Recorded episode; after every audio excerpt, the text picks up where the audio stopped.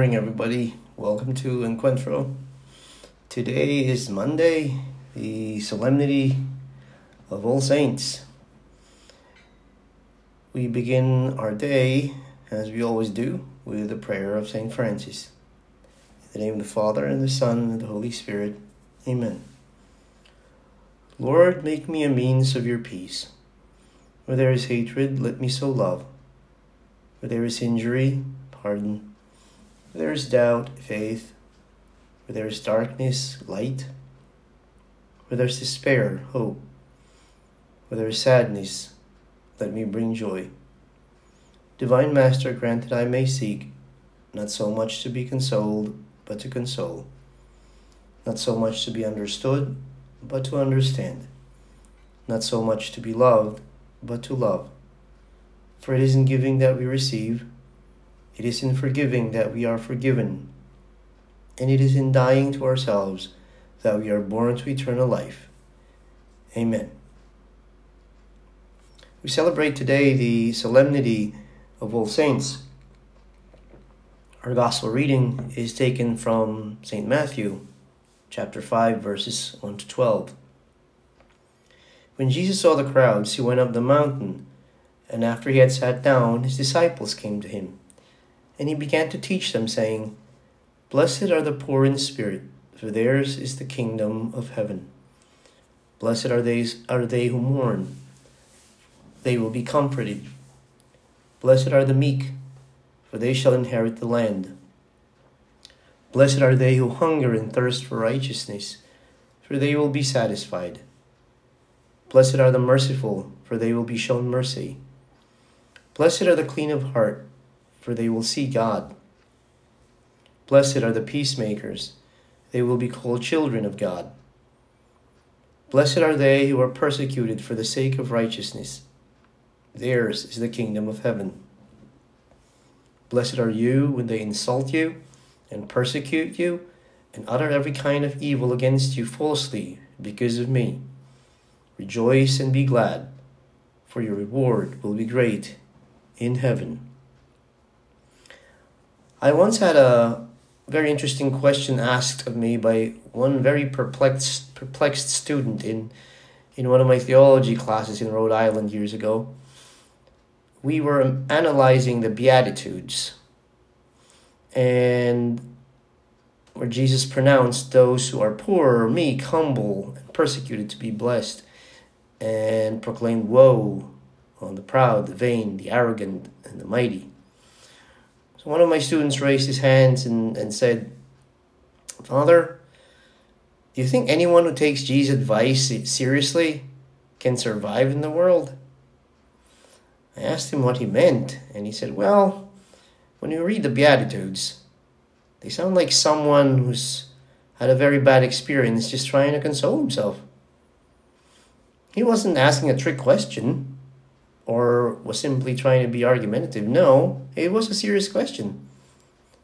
Could anyone seriously follow the prescriptions of the Beatitudes, which we just read, and survive this life if he did? Before I managed to reply to my student's question, he followed up with a statement Good guys finish last, father. Good guys finish last. The bad boy always gets the girl. Everyone just laughed. Do we think that's true? Do good guys really finish last? Before we answer the question, though, perhaps we need to consider that in society, most often than not, those who are cunning, devious, clever, are in fact the ones who do seem to succeed. Even the Psalms, written thousands of years ago, seem to make that observation. Why, O Lord, do evil people prosper? The psalmist asks. So, does the bad guy really win? That would make good guys losers, wouldn't it? People like Socrates, unjustly condemned to drink poison, or Sir Thomas More, beheaded for standing firm in his faith and his principles. Gandhi, assassinated for his unyielding stand for peace. Sister Dorothy Stang, the 73 year old American nun from Ohio, was shot in the face in Peru because of her defense of poor farmers. Or Archbishop Oscar Romero, from El Salvador, who defended the rights of the poor and was killed while celebrating Mass. We have them in the Bible John the Baptist, Jesus, all good guys. And the list goes on and on. And it would certainly include the men and women we commemorate today on the Solemnity of All Saints. The philosopher Thomas Hobbes, who had a rather dark and negative view of human nature, once said, this was his famous line, Homo homini lupus. Man, he said, is a wolf to his fellow men. And so we either aggressively assert ourselves and grab what we want before others beat us to it, or we just sit in the wayside and watch as everybody passes us by. In a dog eat dog world, where the rule is survival of the fittest, big fish eat little fish, and where the basic law of evolution is natural selection, in which the strong survive and the weak die, it would seem that the good guy does finish last. But is there any other way? Nature does not care for the individual. One of my philosophy professors in Belgium used to always say, Nature only cares for the species, for its survival. And it does this by favoring the strong. The philosopher Friedrich Nietzsche would agree. This is part of the reason why he called Christianity, with its commandment to love and care for the poor, a disease. He said that if we were all to obey the commandments of Jesus, humanity would eventually be wiped out. Nature demands the survival of the fittest. Natural selection dictates that the strong must overcome the weak, and the weak must be weeded out so that the strong may increase in number. If you have any doubts about this, just observe a litter, a litter of cute puppies or kittens and notice how the runt fares, the smallest one. Already the smallest and the weakest, and therefore the one needing nourishment the most, its very smallness and weakness almost guarantees that it won't get what it needs unless someone intervenes. Why protect the runt when by doing so, one only guarantees that the undesirable genes will be passed on to the next generation. Nature, left on its own, will see to it that the weak are not allowed to go on. It is, in fact, our humanity, our compassion, that somehow thwarts nature by helping the runt in a litter. So, do good guys really finish last? Are they really losers? In the Gospel account of Jesus' transfiguration, Jesus is shown in his glory together with Moses, who symbolized the fulfillment of the law, and Elijah, who symbolized the fulfillment of the prophets. His clothes become dazzlingly white, and the voice of God the Father is heard saying, This is my beloved Son. Listen to him. The apostles, of course, are dazzled and amazed.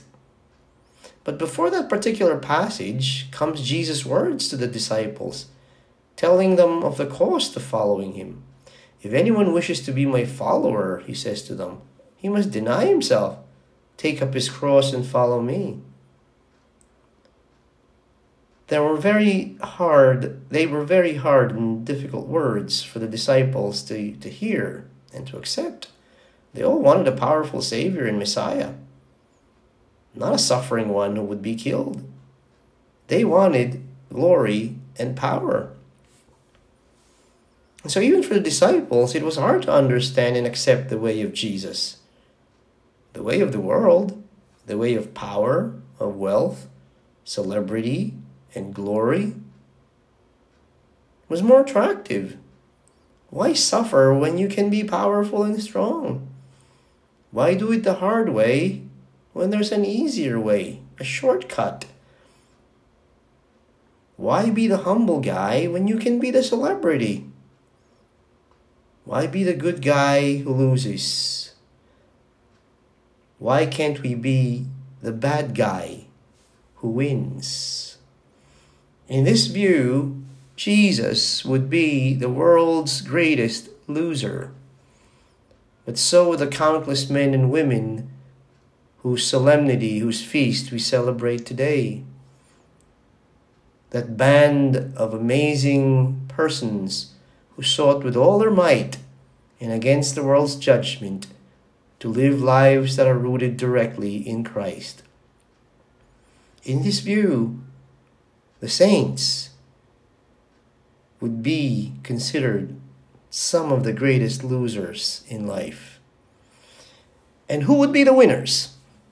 Stalin, Lenin, Hitler, Pol Pot of Cambodia, the Duvaliers of Haiti, Marcos who plundered the nation, the big shots at Enron who robbed people of their hard earned money, Bernard Madoff who stole from thousands in the largest pyramid scam in history, the greedy people at the big banks at Wall Street, these would be the winners. If these are the kinds of people the world judges to be winners, then I'd rather be counted among the losers of this world. I'd rather cast my lot with those that the world judges its losers and its failures. Heaven has a name for them. They're called saints.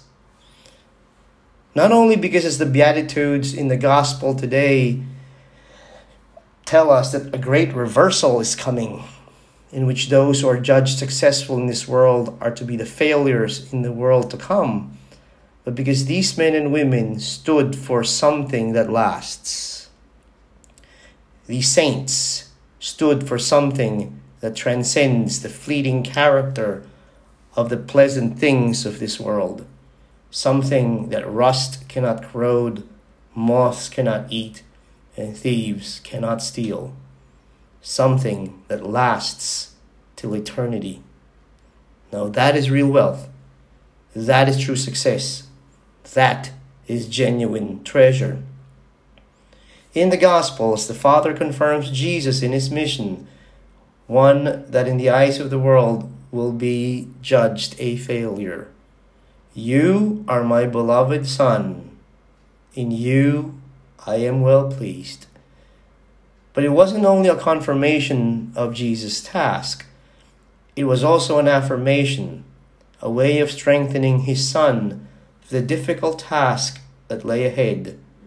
It was the Father's way of telling Jesus and all those who seek to follow him Be strong. You have chosen to follow my way and not the way of the world, and because of that, I will remain with you forever. We can choose the way of the world, of course. Many have. But it does have its serious consequences, chief of which is the loss of our soul. If we choose the way of Jesus, the world will probably judge us losers, just as it has most likely judged the band of holy men and women whose feast we celebrate today. And that can be very hard. If we choose the way of Jesus, our only reward will be this. When we finally come face to face with God, who shall judge us, we shall hear him speak to us in words he spoke to Jesus, his Son. You are my beloved child. You are my chosen one. In you I am well pleased.